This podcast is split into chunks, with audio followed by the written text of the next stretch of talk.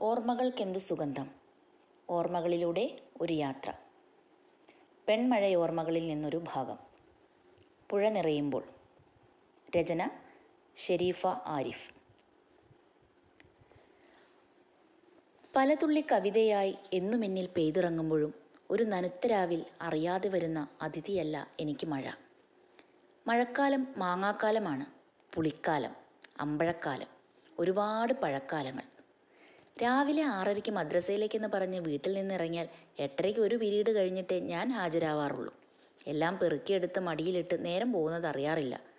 വഴക്ക് പറഞ്ഞും അടിച്ചും മതിയായതുകൊണ്ട് ഞാൻ നേരം വൈകുന്ന കാരണത്തിന് ഉസ്താദ് താത്തെ അടിക്കാനും ചീത്ത പറയാനും തുടങ്ങിയപ്പോൾ നന്നായി പഠിക്കുമായിരുന്ന അവൾ പാതി വഴിയിൽ പഠിത്തം നിർത്തേണ്ടി വന്നു. അവൾ ഇന്നും അതിന്റെ സങ്കടം എന്നോട് പറയാറുണ്ട്. എന്തു ചെയ്യാം? മാപ്പ്. പുഴയുടെ ഇക്കരെ വീടായതുകൊണ്ട് പുഴ നിറഞ്ഞാൽ സ്കൂളിൽ പോവാൻ തോണി കയറ്റാതിരിക്കൽ പതിവായിരുന്നു. മജീദ് മാഷ് ഇംഗ്ലീഷ് പദ്യം പഠിക്കാൻ തരുമ്പോൾ കൊടും വേനലിലും ഞാൻ ദൈവത്തോട് മനമുരുകി പ്രാർത്ഥിക്കാറുണ്ട്. പഠിച്ചോനെ ഇന്ന് ഭയങ്കര മഴ വന്ന് പുഴ നിറഞ്ഞ് തോണി കയറ്റാതിരിക്കണേ. കാലാകാലങ്ങളിലായി കൈമാറി കിട്ടിയ പുസ്തകത്തിൽ പാഠം തപ്പിയെടുക്കാൻ ഞാൻ പാടുപെടണം. അല്ലെങ്കിൽ എന്റെ ഇംഗ്ലീഷ് പുസ്തകത്താളുകൾ ഞാൻ അറിയാതെ തന്നെ എന്നോ പെയ്ത മഴവെള്ളത്തിൽ തോണിയായി ഒലിച്ചു പോയിരിക്കും അന്ന് വല്ലാത്ത മഴയായിരുന്നു. ഒരാഴ്ചയായി തുടർച്ചയായ മഴ. കാറ്റും കോളുമുണ്ട്. തോണി കയറ്റില്ല. എന്നാലും കടവ് വരെ ഒന്ന് പോയി സ്കൂളിൽ പോവണ്ടല്ലോ എന്ന സന്തോഷം ഒന്ന് ഉറപ്പിക്കാൻ. മഴയത്ത് തിരിച്ചോടി വീട്ടിലെത്തി. നീലനിറം ഒലിച്ചിറക്കിയ യൂണിഫോം പാവാട ഊരിവെച്ച് പഴഞ്ചോറും മത്തയില താളിപ്പും അനിയത്തി അരച്ചു വെച്ച അച്ചിപ്പുളി ചമ്മന്തി കട്ടെടുത്തതും കൂട്ടി അന്നത്തെ ഒരു നേരം ഊണ് ഉറപ്പാക്കി. മറ്റമ്മ ഞാനിപ്പം വരാം. മഴയോടൊപ്പം അകത്ത് നിരത്തി വെച്ച പാത്രത്തിൽ വെള്ളം ഇറ്റി വീഴുന്ന ശബ്ദവും കൂടിയായപ്പോൾ വല്യമ്മ അത് കേട്ടില്ലെന്നുറപ്പായി എങ്കിലും നേരം വൈകി വരുമ്പോൾ വഴക്കു പറഞ്ഞാൽ പറഞ്ഞിട്ടാണ് പോയതെന്ന് പറഞ്ഞ് വാദിച്ച് ജയിക്കാമല്ലോ. അപ്പോഴേക്കും കൂട്ടുകാരി കുഞ്ഞുമാൾ പുഴയിലേക്ക് പോകാനുള്ള സകല തയ്യാറെടുപ്പോടും കൂടി മുറ്റത്ത് കാത്തു നിൽപ്പുണ്ടായിരുന്നു. അടുത്ത വീട്ടിൽ നിന്ന് ബേബിയെയും കൂട്ടി. മഴയത്ത് ചേമ്പിലയോ വാഴയിലയോ തലയിൽ വെച്ചാണ് ഓട്ടം. സ്കൂളിൽ പോക്കും അങ്ങനെ തന്നെ. ആദ്യ ദിവസം തന്നെ മിക്കവാറും കുട എവിടെയെങ്കിലും മറന്നിട്ടുണ്ടാവും. നാട് മുഴുക്കെ തെണ്ടി നടക്കുന്നത് കൊണ്ട് എവിടെ തിരയാൻ? പിന്നെ ഇലപ്രയോഗം തന്നെ ശരണം. പുഴയിലേക്ക് പോകുന്ന വഴി ആൾതാമസമില്ലാത്ത വലിയ പറമ്പാണ്. അതിൽ മുഴുവൻ നേന്ത്രവാഴ കൃഷിയാണ്. കാറ്റടിച്ച് ചാഞ്ഞു കിടക്കുന്ന നേന്ത്രവാഴ ഒറ്റ വലിക്ക് ചായച്ചിടാൻ മിടുക്കിയാണ് ബേബി.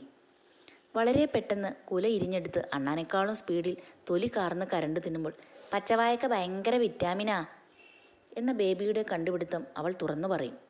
ആ കട്ടുതിന്നലിന്റെ സുഖത്തിന് വല്ലാത്ത രുചിയായിരുന്നു. നേർവഴിയുണ്ടെങ്കിലും പാണൽപ്പഴവും ഞൊട്ടങ്ങയും ധാരാളമുള്ള കാട്ടുവഴിയായിരുന്നു ഞങ്ങൾക്കിഷ്ടം. പനിച്ചിങ്ങലെ മാവിൻ ചോട്ടിലുള്ളത് കൂടാതെ കുരങ്ങന്മാരെക്കാളും വേഗത്തിൽ മരത്തേൽ കയറി കിട്ടുന്നതും പറിച്ച് ഓഹരി വയ്ക്കുമ്പോൾ ഒന്നെങ്ങാൻ ബാക്കി വന്നാൽ ഒരുപാട് കച്ചറ കൂടി പിണങ്ങി അവസാനം ബാലൻസ് ഉള്ളത് കുഞ്ഞുമാൾക്ക് കൊടുക്കാൻ തീരുമാനിക്കും. കാരണം പനച്ചിങ്ങലെ വീട് ഓള ഉമ്മയുടെ വീടാണ്. പല പല വിഭവങ്ങൾ കൊണ്ട് നിറഞ്ഞ വയറുമായി പ്രധാന ലക്ഷ്യമായ പുഴയെ പ്രാപിക്കുമ്പോഴേക്കും ഒരു നേരമായിട്ടുണ്ടാവും പിന്നീട് ഞങ്ങളുടെ പ്രധാന വിനോദം നീന്തൽ മത്സരമായിരുന്നു. ആര് ആദ്യം അക്കരയെത്തും? മൂന്നാളും തുല്യശക്തികളാണ്. ഓരോ ദിവസവും ഓരോരുത്തരാവും ജയിക്കുക. അന്ന് പുഴയിൽ നല്ല വെള്ളമുണ്ട്. കൂടാതെ കോരിച്ചൊരിയുന്ന മഴയും കുത്തൊഴുക്കും. അന്ന് നീന്തൽ വേണ്ടെന്ന് പറയാൻ ആഗ്രഹമുണ്ടായിരുന്നെങ്കിലും അതൊരു തോറ്റുകൊടുക്കലായി പോയെങ്കിലോ എന്ന് തോന്നിയതുകൊണ്ട് പറഞ്ഞില്ല. പിന്നീട് അവർ രണ്ടുപേരും അങ്ങനെ ചിന്തിച്ചിരുന്നു എന്ന കാര്യം പറഞ്ഞിരുന്നു. One two three. പറഞ്ഞ് വെള്ളത്തിലേക്ക് എടുത്തു ചാടി. മുന്നിലെത്തണം എന്ന ആവേശത്തിൽ നീന്തി തുടങ്ങിയെങ്കിലും വയ്യാന്ന് തോന്നിയപ്പോൾ തിരിച്ചു നീന്തുന്നതിനേക്കാൾ അടുത്തും എളുപ്പവും അക്കരയാണെന്ന് തോന്നി. തമ്മിൽ പറഞ്ഞ് നീന്തൽ അങ്ങോട്ട് തന്നെയാക്കി. തീരെ വയ്യെന്നായി തിരിഞ്ഞു നോക്കുമ്പോൾ ബേബിയെ കാണുന്നില്ല. നോക്കടി ഓളത താണു പോണു. എന്താ ചെയ്യാ? ബേബിയുടെ മുടി മാത്രം മുകളിൽ കാണാം. എനിക്ക് എന്നെ തന്നെ അക്കരെ എത്തിക്കാൻ വയ്യ. പിന്നെ എങ്ങനെ ഓളെ പിടിക്കും? ഞങ്ങൾ പുറപ്പെടുമ്പോൾ പുഴയിൽ ഇറങ്ങരുതെന്ന് അവളുടെ ഉമ്മ പറഞ്ഞിരുന്നു. ഒരിക്കലും ഞങ്ങളത് അനുസരിക്കില്ല എന്നറിയാമായിരുന്നിട്ടും. കുഞ്ഞുമോൾ ബേബിയുടെ അടുത്തേക്ക് ആഞ്ഞു നീന്തി. തീരെ വയ്യെങ്കിലും ഞാനും അവിടേക്ക് എത്തി. ബേബിയുടെ മുടിയിൽ വലിച്ചു പിടിച്ച് നീന്താൻ തുടങ്ങി. താഴ്ന്നു പോകുന്നവരുടെ മുടിക്കെട്ടിലെ പിടിക്കാവൂ എന്ന് കാരണവന്മാർ ഞങ്ങളെ പഠിപ്പിച്ചിട്ടുണ്ടായിരുന്നു. കല്ലുകൊണ്ടെറിയുന്നത് പോലെ പുളയുന്ന വേദനയേകി മഴ പെയ്യുന്നുണ്ട്. നീന്തി നീന്തി ക്ഷീണിച്ചു.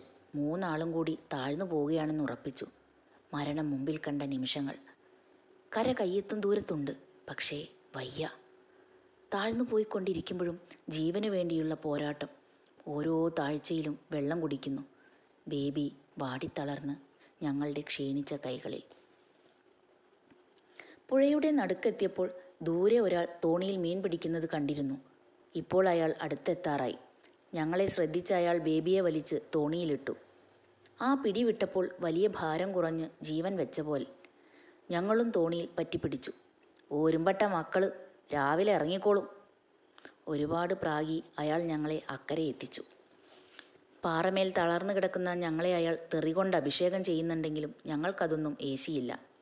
ജീവൻ കിട്ടിയ സന്തോഷത്തിൽ കുറേ സമയം നീണ്ടു നിവർന്നു കിടന്നു. വലിയൊരു ചോദ്യം മുമ്പിലുണ്ട്. ഇനി വീണ്ടും അക്കരെ എത്തണ്ടേ? വീട് അവിടെയല്ലേ? ബാപ്പെങ്ങാൻ വീട്ടിലെത്തിയിട്ടുണ്ടെങ്കിൽ എന്ത് പോരായിരിക്കും? മൂന്ന് പേരും കൂടി തല പുകഞ്ഞ് ആലോചിക്കാൻ തുടങ്ങി.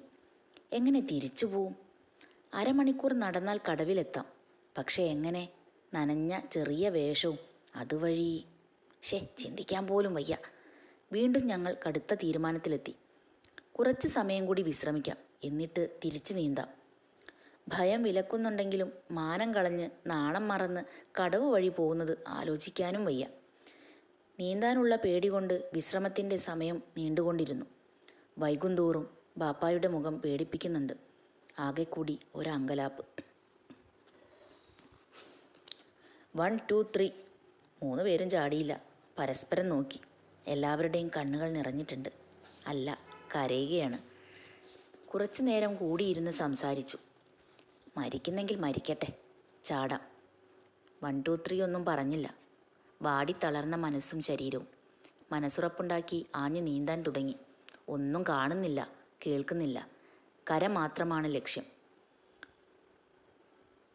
പുറത്തെന്തോ കുത്തിയതുകൊണ്ടാണ് തിരിഞ്ഞു നോക്കിയത്.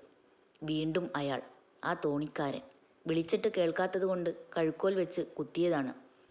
തോണിയിൽ കുഞ്ഞിമാളും ബേബിയും. എന്നെയും പിടിച്ച് തോണിയിൽ കയറ്റി. അയാളുടെ മുഖം ദേഷ്യം കൊണ്ട് ഇരുണ്ടിരുന്നു. വിറയ്ക്കുന്നുണ്ടായിരുന്നു. അറിയാവുന്ന തെറിവാക്കുകളെല്ലാം കഴിയാവുന്നത്ര ഉച്ചത്തിൽ ഞങ്ങളോട് പറയുന്നുണ്ടായിരുന്നു. എന്നിട്ടും അയാൾ ഒരു ദൈവദൂതനാണെന്നും ആയുസ് തിരിച്ചു തരാൻ വന്നതാണെന്നും തോന്നി. രക്ഷപ്പെടലിന്റെ കഥ പറച്ചിലിനിടയിൽ സന്തോഷത്തോടെ ബേബി ചോദിച്ചു നിങ്ങൾക്ക് എന്നോട് നല്ല ഇഷ്ടമുണ്ടല്ലേ? ഞാൻ മരിക്കാൻ പോയപ്പം പിടിച്ചില്ലേ? അതുകൊണ്ടല്ലടി ഇജ് ഞങ്ങളെ കൂടെ പോകുന്നത് എന്റെ ഉമ്മ കണ്ടിട്ടുണ്ട്. ഇയങ്ങാ മരിച്ചാൽ പിന്നെ അതിന്റെ അടീന്റെ എണ്ണം കൂടി കൂടുതൽ കൊള്ളണ്ടേ? ഉള്ളിൽ തട്ടിയ കുഞ്ഞിമാളുടെ വാക്കുകൾ ഞാനും ശരിവച്ചു.